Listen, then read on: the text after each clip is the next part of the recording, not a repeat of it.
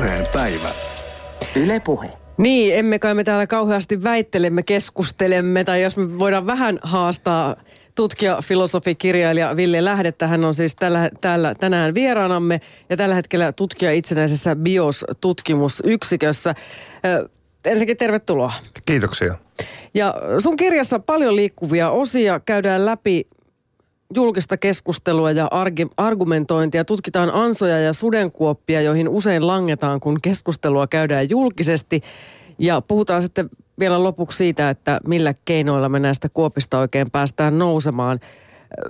Ville sanoit itse, että tämä kirja on taas ajankohtaisempi kuin osasit ikinä viime syksynä sen ilmestyessä arvatakaan.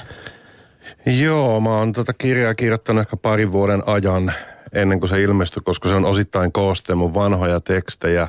Nämä kaikki aiheet oli tietysti pinnalla aina silloin, kun mä kirjoitin näitä, mutta vähän se valitettavan ajankohtaisempi siitä kokonaisuudesta nyt tuli, koska tämä keskustelu kulttuureista, tieteistä ja uskomuksista, mielipiteistä, demokratiasta, ne kaikki on tulehtunut yhä enemmän, vielä, vielä pahemmin nyt kahden viime vuoden aikana. Niin, siis tiistaina Brysselissä räjähti pommeja, tehtiin terroritekoja ja niihin reagointi oli vähintäänkin mielenkiintoista. Muun muassa perussuomalaisten europarlamentaarikko Jussi halla kirjoitti ihan tuoreelta varmaan sen ensimmäisen pommin vasta räjähdettyä, että hyvää rasismin vastaista viikkoa vaan kaikille. Ja James Hirvisaari, entinen perussuomalaisten kansanedustaja, aika rajusti. Hän esitti tällaisen toiveen, että kun Helsingissä jysähtää, niin toivottavasti paikalla ovat suvakkihuorat. Joo, kyllä tuo irtopisteiden keruu on aika surullista kaikenlaisten murhenäytelmien äärellä ollut kautta historiaa, mutta ei tietysti tuommoista kieltä ja tuommoista röyhkeyttä Suomessa ole totuttu näkemään oikeastaan. No varmasti joskus.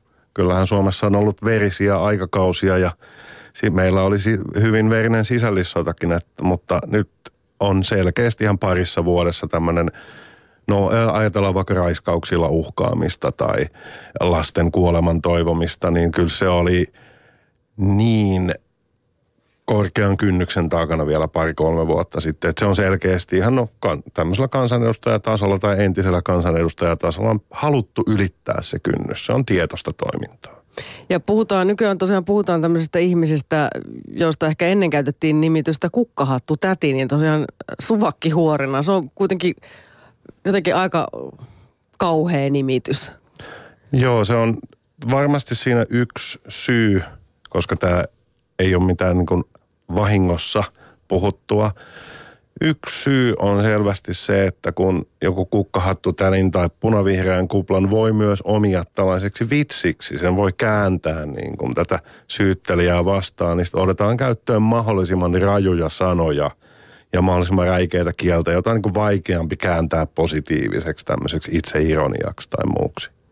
Mulle tulee mieleen, Ville, lähde tässä semmoinen vertaus, että aina on niinku semmoisia hulluja tai yllytyshulluja, jotka niinku kokeilevat, että uskaltaako tuonne jäälle mennä. Mutta ennen ne humpsahti läpi ja se toimi niinku varovana esimerkkinä, että nyt tuo hukkuta ainakin joutuu veden varaan. Onko tämä jää vahvistunut, kun sinne tuntuu olevan nyt monenlaista menijää? Varmasti on. Tietysti se on ilmiselvä, monta kertaa toistettu, että internet on tarjonnut paljon enemmän tilaa puhua ja sitten se on tarjonnut tilaa tämmöisille ikään kuin yksinäisille äänille löytää kaltaisiaan. Aikaisemmin se oli vaikeaa, jos lehtien mielipidekirjoituspalstat oli suunnilleen se ainoa tila saada äänensä suuremmaksi. Siellä oli kuitenkin se kontrolli aina taustalla väistämättä. Nyt netissä – on paljon helpompi saada se ääni kuuluviin. Totta kai äh, mä oon luennoinut paljon julkisesti, niin kaikenlaista yksityisajattelijaa ja äh, ärhäköjää on aina ollut yleisössä sen parin vuosikymmenen ajan. Mutta nyt sekin tavallaan sellainen hahmo voidaan sitten tukeutua siihen kuvittelemaansa julkiseen mielipiteeseen tai laajaan mielipiteeseen. Sillähän meitä muuta monta kertaa täällä niin kuin ikään kuin ohjeistetaan, että hei, julkinen mielipide ja kansan enemmistö on sitä mieltä. Mistä me sen oikein Mistä tiedämme? me tiedämme, että mikä se on se kansa? Joo, sehän on tietysti tässä nykyisessä julkisessa keskustelussa keskeinen tämmöinen retorinen keino, että oma mielipide laajennetaan koskemaan kansaa. totta kai Timo Soinin kaltainen populistipoliitikko käyttää sitä niin kuin, vanha, vanha historiallinen perinnehän löytyy populismissa siitä, että kansa muodostetaan ja toisia ihmisiä suljetaan pois kansasta. Ja on ikään kuin maanpettureita, vaikka näin ei sanottaisi ääneen. Mutta tämä on tietysti laajentunut hyvin vahvasti yleisemmäksi puhettavaksi, että on suuri kansa, vaikka se edustaisi vaikka äänestysmäärässäkin hyvin pientä. Jos vaikka ajatellaan tasa-arvoinen avioliitto äänestystä, niin silloinkin kun tämä lain puoltaminen oli suuren enemmistön mielipide, niin silti nämä vähemmistössä olevat päättivät puhua ja yrittävät sitkeästi puhua itsestään kansan syvinä riveinä ja enemmistön äänenä.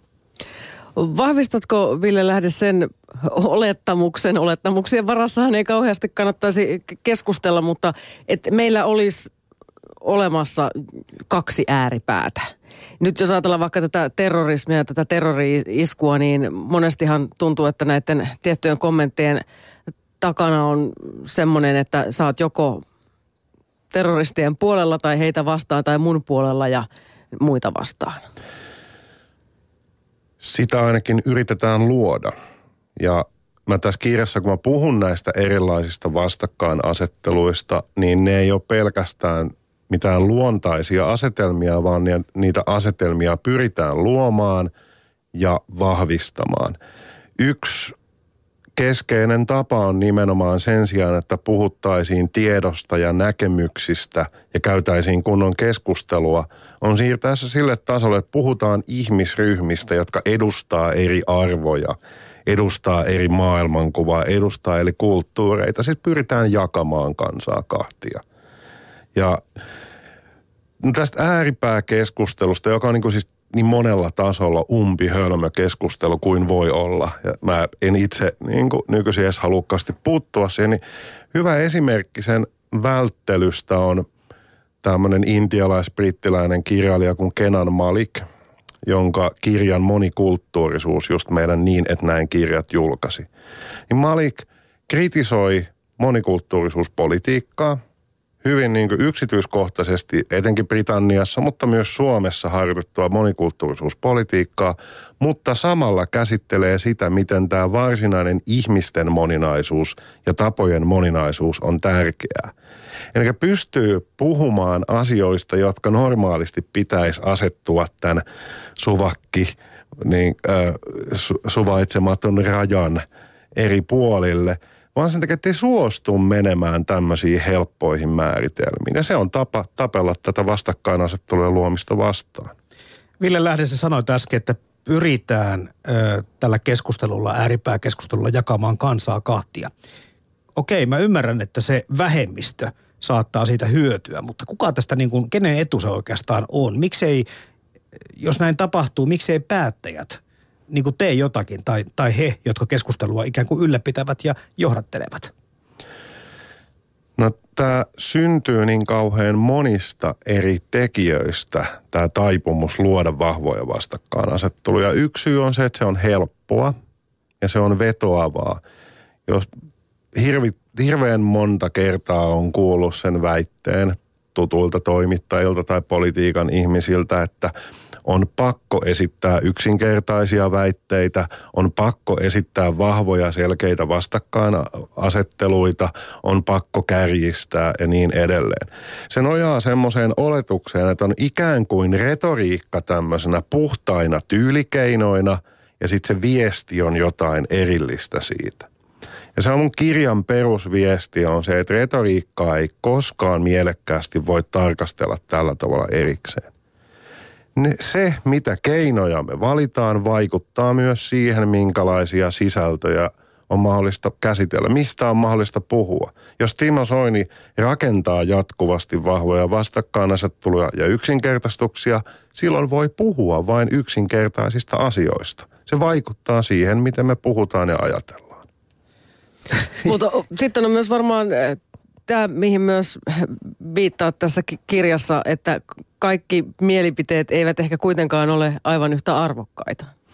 Tätäkin muun muassa Timo Soini on yrittänyt kyllä vahvasti viestittää. Joo, nyt nykyisin menee julkisessa keskustelussa osin tahallaan, osin vahingossa sekaisin kaksi asiaa. Ensimmäinen asia on se, että on mielipiteen esittämisen ja muodostamisen oikeus ja vapaus. Se on demokratian perusedellytys. Se, sitten toinen asia on se, että kaikki mielipiteet on oikeita. Menee siis sekaisin se, että on oikeus mielipiteeseen ja se, että mielipide on oikea. Ne ei ole sama asia, koska mielipiteet ei ole vain yksilön itse tyhjästä muodostamia, vaan ne koskee tätä oikeaa maailmaa. Hyvä esimerkki tästä on vaikka se, että Timo Soini tosi monta kertaa on viitannut turpeen polttamiseen tai yksityisautoiluun tai lihansyömiseen pelkästään mielipide- tai sananvapauskysymyksenä. Mutta kun se koskee myös ihan tätä aineellista maailmaa, missä me eletään, esimerkiksi sitä, että meillä on ilmasto, joka on lämpenemässä. Ekologia ei ole mielipidekysymys tai meidän aineenvaihdunta ei ole mielipidekysymys, niin, kysymys, niin siksi tämmöiset vaikka terveyttä tai ympäristöä koskevat asiat väistämättä joutuu myös nojaamaan tietoon. Ja silloin tulee kysymys siitä, onko se tieto oikeaa, onko se tieto hyvin punnittua. Että pelkällä mielipidetasolla pysyminen, ja tämä niin kuin, mä kirjas puhun mielipiteen pyhittämisestä, niin se oikeastaan häivyttää koko kysymyksen tiedosta. Ja silloin tämä meidän elävä, aineellinen, moninainen maailma häipyy jonnekin taustalle. Ja puhutaan vaan tämmöistä – mielipiteiden konfliktiteatterista sen jälkeen. Mutta onko sun mielestä, Ville Lähde, tiedon arvostaminen vähentynyt viime aikoina, koska nyt on aika rajut koulutusleikkaukset tulossa. Sitten on myös puhuttu näistä kaiken maailman dosenteista aika halveksuvaan sävyyn. Ihan selvästi on. Se on tosi yllättävää, miten nopeasti tämä saatiin aikaan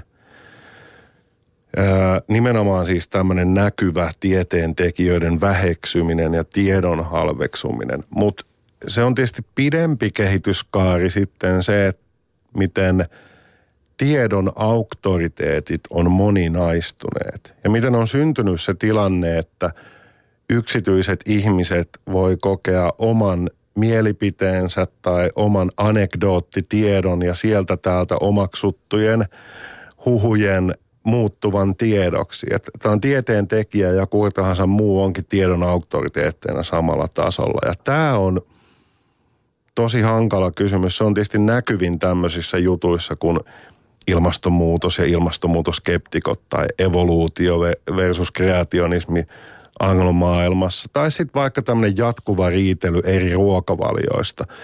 Se on, se on tosi vaarallinen kehitys ja se on semmoinen, mitä monet ihmiset ei ole tajunnut ja on siksi ehkä ollut vähän varomattomasti tämmöisellä niin voisi sanoa tiedon demokratian puolella, että kaikkien näkemysten pitäisi päästä samalla tavalla ääneen. Ja siinä unohtuu se tieto ja tiedon luominen, se on siis taitoa. Se vaatii sitä, että opetellaan tiedon tekemisen taitoja, tiedon arvioimisen taitoja, on tieteelliset yhteisöt, jotka myöskin sit toimii hyvin. Et sekään ei mikään automaatti. Se on eri asia kuin sitten tämmöinen uskomustieto, joka, jolla ei ole mitään kontrollia. Mutta siis monestihan myös nostetaan jonkun ihmisen oma kokemus hirveän korkealle jalustalle. Jotenkin tässä vaan tuli myös nämä maahanmuuttokeskustelut mieleen, että päästetään ääneen näitä katupartiotyyppejä, joilla on vaan kuitenkin oikeastaan se oma kokemus. Heillä ei välttämättä ole edes minkäänlaisia omakohtaisia kokemuksia näistä turvapaikanhakijoista, mutta heillä on kovasti pelkoa sisimmässään. Joo, tässä jälleen kerran vahingossa ja tahallaan sekoitetaan kaksi asiaa. Ensimmäinen on positiivinen asia, että kaikkien ihmisten kokemukset on tärkeitä ja niiden niin tietäminen ja tunnistaminen on tärkeää jos ei, jos ei tiedetä sitä, miten monella, monenlaisissa todellisuuksissa ihmiset elää eri asuinalueilla, eri yhteiskuntaluokissa, eri puolilla maata, niin silloin ei ymmärretä, minkälaisessa maassa me eletään. Mutta sitten toi virhe taas on se, että mikä tahansa kokemus yleistetään koskemaan laajaa ihmisjoukkoa ilman mitään todisteita. Että pelkkä kokemukseen vetoaminen riittää. Sitten tulee ikään kuin tämmöistä feikkitutkimusta, mukatutkimusta. Tietysti myös äh, esimerkki ympäristökeskustelussa on, että jos joku ihminen käy Kiinassa turistimatkalla, niin sitten se saattaa olla yhtäkkiä kiinalaisen ympäristötutkimuksen tai Kiinan ympäristötilanteen niin kuin asiantuntija. Mm. Sä, mä Joo. ajattelin vaan Lukasta lyhyesti täältä sun kirja ihan loppupuolelta, mihin sä oot koonnut just näitä ajattelun perusongelmia, niin siterauksen liittyen tähän edelliseen. Eli oman kokemuksen yleistäminen on niin äärimmäistä itse rakkautta, että se naurattaisi, ellei sitä käytettäisi niin vakavissa asioissa. Kyllä. Se on siis aika hämmentävää, miten nopeasti on tullut se mahdollisuus, että argumentiksi riittää vaikka maan ö, terrorismin tai maahanmuuton tai rikollisuuden, yleisen turvallisuuden suhteen, että minä nyt koen, että tilanne on näin. Koen, että on vaarallisempaa. Eli se, että vaikka väkivaltarikollisuus on vähentynyt. Tai että viime vuosikymmeninä – Euroopassa terrorismiin kuolleiden ihmisten määrä on jatkuvasti vähentynyt. Niin, niin 70-80-luvulla ne niin. luvut ovat paljon, paljon suurempia. Niin Suomessa, siis Euroopassa oli siis, no Saksa ja etenkin Italia oli siis, voisi sanoa käytännössä sisällissotatilanteessa. Ja aivan siis kotikutoisen terrorismin voimin, johon ei liittynyt mitään tämmöistä, ei voinut pukea mihinkään rasismitarinaan tai kulttuuritarinaan sitä. Mutta näillä luvuilla on jo merkitystä – niin kauan kuin nojataan vaan siihen, että no mä oon silti sitä mieltä ja mä koen asian näin. Niin ja sitten tulee asiantuntijaksi, kun on esimerkiksi itse joutunut Totta jonkin rikoksen tai jonkun muun kohteeksi. Mm. Niin jotenkin tuntuu vaan tämä ihmisen muisti, vaikka se no kovin lyhyeltä, jos mietitään punaisen prikaatin toimia tai Kyllä. näitä Saksan Mind of Baden, mitä kaikki on ollut meillä maailmassa, niin ei näistä ole nyt kovin kauan Ville lähde aikaa. Ei, ja tämä liittyy semmoiseen asiaan, mikä musta nimenomaan terrorismikeskustelussa on aika tärkeää. Että kun pohditaan terrorismin syitä, niin siinä toistuu etenkin nykyisin tosi vahvasti semmoinen juupas eipäs joko tai asetelma. Vaikka ajatellaan isistä, Atlantic-lehdessä ilmestyi vuosi pari sitten tämmöinen artikkeli, jossa tarkasteltiin isistä tämmöisenä tuomiopäivän kulttina. Se oli todella kiinnostava juttu, jossa nimenomaan pureuduttiin se, että millä lailla isisissä opetetaan näkemään maailmaa ja niin edelleen. Niin siitä sitten syntyi heti keskustelu, että, että onko tämä niin hyvä, koska tämä osoittaa, että ISIS voidaan selittää vain islamin avulla – vai onko tämä huono, koska tämä palauttaa ISISin pelkkään islamiin. Ja lähtökohta oli heti, että ISIS pitää selittää yhdellä asialla. Ja tämä toistuu siis, nyt taas Brysselin pommiiskun jälkeen ihan fiksut, fiksukin yksi tuttu just kirjoitti, että viimeistään nyt taas pitää ymmärtää, että ISIS pitää selittää vain tämmöisenä yhtenä ideologina ja sitä ei saa, ideologiana ja sitä ei saa selittää millään muulla tekijällä. Ja se on kummallista, koska on ilmiselvä, että mikä tahansa laajaksi leviävä konflikti on aina monisyinen. Niin otetaan tähän historiallinen esimerkki, joka just luo meille vähän etäisyyttä. Espanjan sisällissota. Sinne lähti tosi moninaisista oloista myös hyvinvoivia, koulutettuja ihmisiä kommunismin ideologian, anarkismin ideologian, tämmöisen voisi sanoa länsimaisen vapausaatteen näkökulmasta myös natseja, fasisteja ympäri Eurooppaa. Eli jos heitä niin kuin katsotaan terroristeina, jotka lähtivät tämmöiselle niin kuin terrorismiturismia harrastamaan, mikä olisi nykyinen puhetapa heistä varmaan, niin se, mikä heidän oma motiivinsa on, ei kuitenkaan selitä, miksi Espanjassa pystyi olemaan tämmöinen laaja sisällissota, joka houkutteli heitä.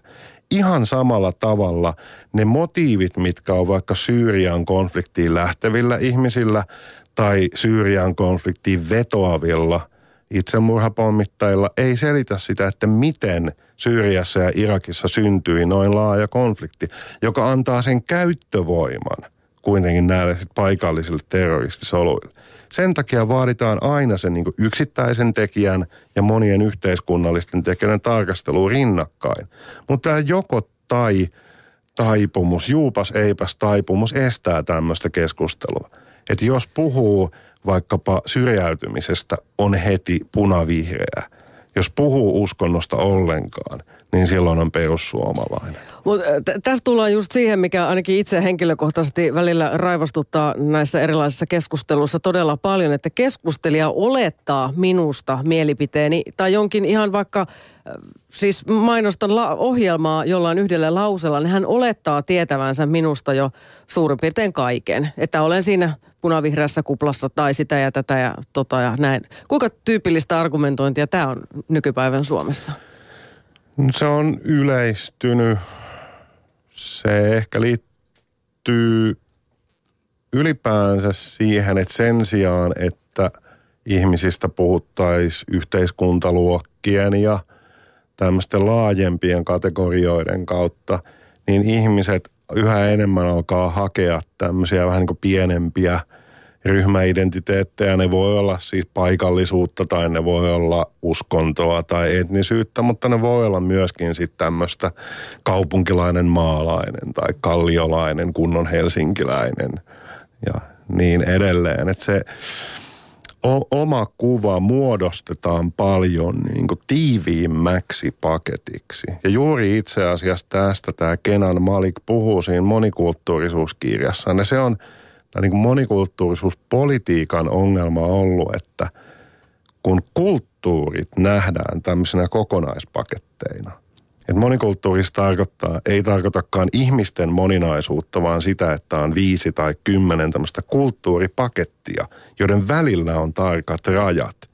Niin silloin se myös ruokkii sitä, että ihmiset identifioituu juuri tällaisiin. Se hakee sen oman, oman arvon tuntonsa – oman, oma kuvansa tällaisista kulttuureista, eikä monista osasista. Että on vaikka kaupunkilainen mies, homoseksuaalinen, heteroseksuaalinen, köyhä, rikas, siis kymmeniä eri tämmöisiä ominaisuuksia, vaan onkin jonkun tietyn kulttuurin edustaja.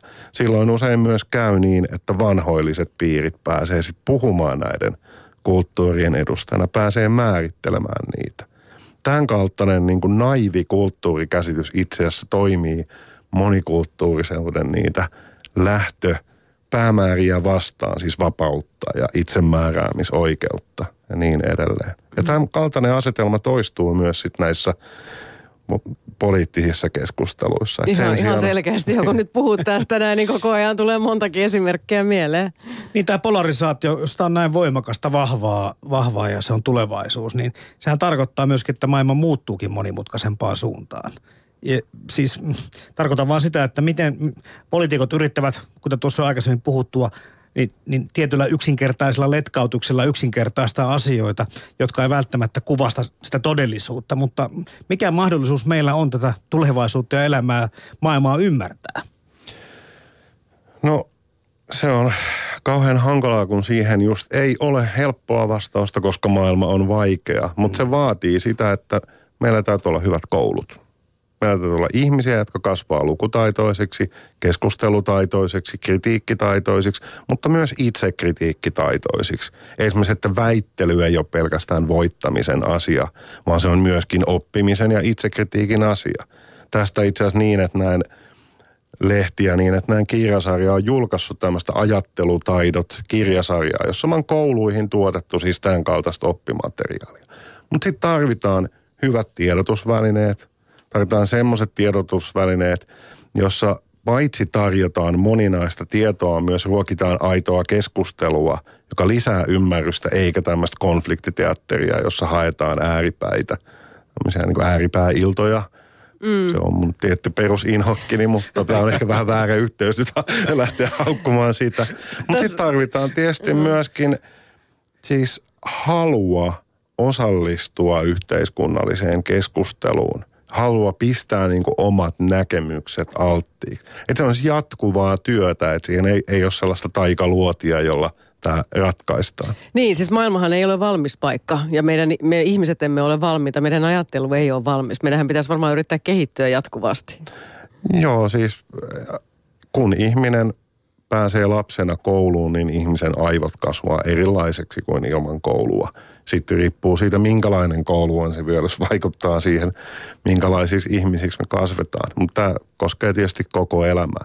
Sen takia myös niin kuin demokratiaa ei voi tarkastella pelkästään sananvapaus ja tasa-arvo kysymyksenä ja tämmöisen niin prosessikysymyksenä, että onko hyvät vaalit ja tämmöiset. Demokratia vaatii myös sitä, että on mahdollisuus kasvaa ihmiseksi, jolla on oma valta ja omat kyvyt päättää omasta elämästään. On mahdollisuus oppia asioita, oppia uusia taitoja. Että pelkät niin kuin demokratian prosessiedellytykset – ne ei riitä demokratian luomiseen. Minkä takia tämmöiset demokratian vientiprojektit tahtoo epäonnistua. Joo, mutta nyt päästiin just äh, siihen, mitä miettinyt koko ajan, että missä vaiheessa kysyntään. Eli miten sun mielestä täkäläisellä demokratialla sitten näistä mainitsemisista, no, mainitsemistasi näkökulmista tarkasteltuna tällä hetkellä menee? Nythän on kuitenkin ollut tällaisia esimerkiksi poliitikkoihin kohdistuvia äh, voisi sanoa ehkä kärhämiä. Juha Sipilä Joensuun yliopistossa Stup sai Tampereen koskikeskuksessa kolajuomat naamalle. Ja no sitten on myös nämä polttopulloiskut vastaanottokeskuksiin. Sekin on varmaan merkki jonkinlaisesta demokratiavajeesta. Joo, on siis yhteiskunnassa on tietysti aina ihmisiä ja ryhmiä, jotka myös haluaa synnyttää konfliktia. Että kaikki tämmöinen konfliktitoiminta ei ole pelkkä merkki jostain kehityskulusta myös vakaissa oloissa ja hyvissä oloissa on ihmisiä, joille jotka haluaa joko synnyttää konfliktia itseisarvona tai sitten kokee, että joku piilevä konflikti pitää tuoda esiin. Mutta tota, sanotaan, että siinä vaiheessa yhteiskunta alkaa olla tosi kaukana jo demokratiasta tai demokratia on oikeastaan toiminnallisesti hävinnyt, kun vaikkapa virkakoneisto valjastetaan vahvasti tukahduttamaan mielenosoituksia tai tukahduttamaan sananvapautta. Ja esimerkiksi Espanjassa on hyvin vahvasti jo siirrytty tähän suuntaan viime vuosina. Ja niin ajatus jonkinlaista eurooppalaista demokratiasta on kyllä siinä mielessä monissa maissa jo hy- hyvin kaukana takanapäin. Mutta sitten demokratia vaatii myös taloudellista tasa-arvoisuutta. Se vaatii sellaista tasa-arvoisuutta, että poliittiseen toimintaan – ja julkiseen keskusteluun pääsee niin, että raha ei vaikuta siihen ihan ylemmäärin ja niin edelleen. Suomessa on tietysti tilanne tässä mielessä varmasti parempi, mutta mitä enemmän taloudellinen eriarvostuminen lisääntyy, niin sitä huonommaksi demokratiaedellytykset käy, koska silloin niitä syitä – tämmöiseen konfliktiin syntyy enemmän ja toisaalta syntyy sitten myöskin syitä, joihin vedoten tahallaan synnyttää konfliktia. Mutta myöskin koululaitoksen heikkeneminen heikentää demokratian edellytyksiä. Jos ihmisillä ei ole kykyä, mahdollisuutta oppia asioita, seurata maailman tilannetta, tav- nähdä ja tavata monenlaisia ihmisiä ja myöskin siis oppia vertailemaan eri näkemyksiä – niin silloin on helpommin populismin tai tämmöisen halpahintaisen retoriikan vietävissä. Wikipedia-tiedon varassa. Kyllä, no Wikipedia on sen ihan ok verrattuna moniin muihin. Hei, näitä ratkaisuja, jos halutaan pitää tämä yhteiskunta tämmöisenä kuin se on. Sä oot nyt tässä puhunut koululaitoksen tärkeydestä, tasa-arvokehityksestä, demokratiasta tässä on nämä tämmöisiä tiettyjä uhkuja olemassa, että nämä asiat rapautuvat meillä Suomessa. Mitäs kohti me ollaan sitten menossa, Ville Lähde, jos, jos nämä asiat pääsevät huonolle tolalle? Mitä maata, minkälaista maailmankuvaa? No mä itse tällä hetkellä työkseni tutkin ympäristöuhkia ja resurssikysymyksiä. Multa ilmestyi pari vuotta semmoinen kirja kuin Niukkuuden maailmassa, joka käsittelee näitä. Ja sen kirjan perusteema on se, että mikäli ajoissa ei lähdetä muokkaamaan yhteiskuntaa. Meidän pitää muokata sitä sellaiseen suuntaan, että me pärjätään pienemmillä resursseilla ja pärjätään semmoisissa oloissa, jossa ympäristö alkaa muuttua en, niin kuin e, epävarmemmaksi ja ennakkoma, e, e, vaikeammin ennakoitavaksi. Jos ei siihen varauduta, niin silloin meidän totutun kaltainen yhteiskuntarakenne yksinkertaisesti murtuu. Ei voida pitää tämmöistä vakautta ja turvallisuutta yllä. Monilla alueilla maailmassa tämä on tietysti hyvin niin totta jo. Ja se ehkä isoin huolenaihe mulla tällä hetkellä on, että suomalaiset, nekin jotka on huolissaan ympäristökysymyksistä, ei ymmärrä kuinka paljon meidän yhteiskunnan pitää muuttua. Hmm. Ja suhteessa maa, koko maailmaan tietysti me mennään tällä hetkellä pahimpaan mahdolliseen suuntaan. Me vähennetään kehitysapua, vähennetään sellaista kansainvälistä yhteistyötä, joka niin kuin loisi tätä mukautumiskykyä uudenlaisessa maailmassa. Siis pahimmassa tapauksessa tietysti maapallo alkaa mennä sellaiseen suuntaan, että mitään järjestäytyneitä yhteiskuntia ei voida pitää yllä. Siis jos keskilämpötila nousee tarpeeksi ja mer- merten tilanne menee tarpeeksi huonoksi ja niin edelleen. Mutta ei tarvitse edes tämmöistä tuomiopäiväskenaariota, mutta jos oletetaan, että meininki säilyy suunnilleen tällaisena, että ei uskota, että yhteiskunnan pitää muuttua, niin silloin kaikki ne edellytykset, joilla täl, tällaista elintasoa on pidetty yllä, ne romahtaa hyvin nopeasti ja sitten ollaan tyhjän päällä. Ja silloin alkaa paljon suuremmat yhteiskunnalliset konfliktit kuin mitä meillä on ollut koskaan tai moneen moneen ihmismuistiin.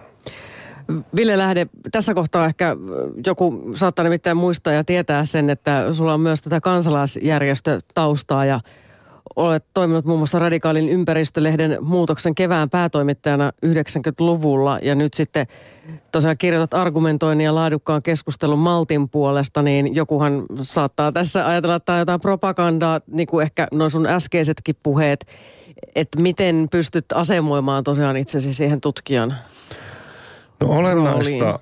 on se, että tämmöinen kritiikki ja itsekritiikki myöskin ja huolellinen ajattelu, huolellinen keskustelu, ei se estä mielipiteiden muodostamista, ei se estä kannan ottamista. Retoriikan ei ole tarkoitus olla semmoista hajutonta tai mautonta sivusta katsomista, jossa vaan analysoidaan toisten lauseita ja sanotaan, että hm, olipas nokkelasti sanottu ja kylläpäs Timo Soini on taitava tai kylläpäs Matti Apunen on taitava.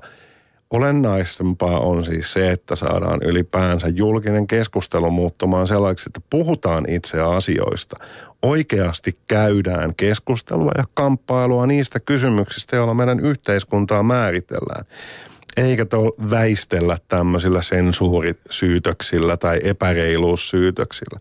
Se on tosi kummallista oikeastaan, että ne ärhäkimmät ihmiset tällä hetkellä, jotka puhuu siis toisten ihmisten raiskaamisesta tai huorittelee, niin ne sitten kuitenkin vetäytyy pelkurimaisesti koko ajan tämmöisiin – valituksia, että nyt miltä sensuroidaan ja nyt miltä sorjataan, kun mua kritisoidaan. Siis sensuuri ja kritiikki sekoitetaan toisiinsa. On ihan kummallista, että ei sitten edes uskalleta olla vain niin reilusti jotain mieltä, vaan pitää vielä tavallaan ottaa tämmöinen liberaali vapauskäsite turvaksi ja kilveksi mitä tahansa hyökkäyksiä vastaan. Olisivat edes niin vähän rohkeampia eikä tämmöistä nössöilyä. Hei, mainitsit jo siitä, että olette tosiaan paljon materiaalia tuonne kouluille tuottanut ja olet myös kiertänyt Suomen lukijoita osana tietokirjailijoiden kustantamaan kiertoa, että se vissiin jatkuu vielä edelleen, mutta mi- millä tolalla on meidän nuoriso? Onko se pilalla vai onko heissä tulevaisuus? Mä oon ollut tosi yllättynyt. Mä oon siis käynyt puhumassa lähinnä ympäristöasioista. Useimmissa – No yhtä lukuun ottamatta kaikissa lukioissa opiskelijat oli tutustunut kirjaan etukäteen. Opiskelijaryhmät oli tehnyt kysymyksiä, että siellä ei ollut joku opettaja vaan haastattelemassa. Ja siellä oli myöskin vankasti eri mieltä olevia nuoria ihmisiä, jotka sitten halu, halus haastaa mua. Eli ei ollut myös mitään vieraan paapomista. Opiskelijat teki ryhmätöitä, haastatteluja paikallislehteen, koululehteen – ei ikinä mitään tuommoista ollut mun lukioaikana. Että on erittäin optimistinen. Joo, ei kun musta tuntuu myös, että nämä nykynuoret on niin fiksuja, että ei, ei, ei meidän aikana vaan. Joo, tämä on kiva kuulla. Tämä on hyvä kuulla, tulevaisuus on siellä. Tota, hei, Ville Lähde, onko vähän niin, että aika paljon noita liikkuvia osia? Vähän liikaakin. Kiitoksia vierailusta. Kiitos teille. Yle Puhe.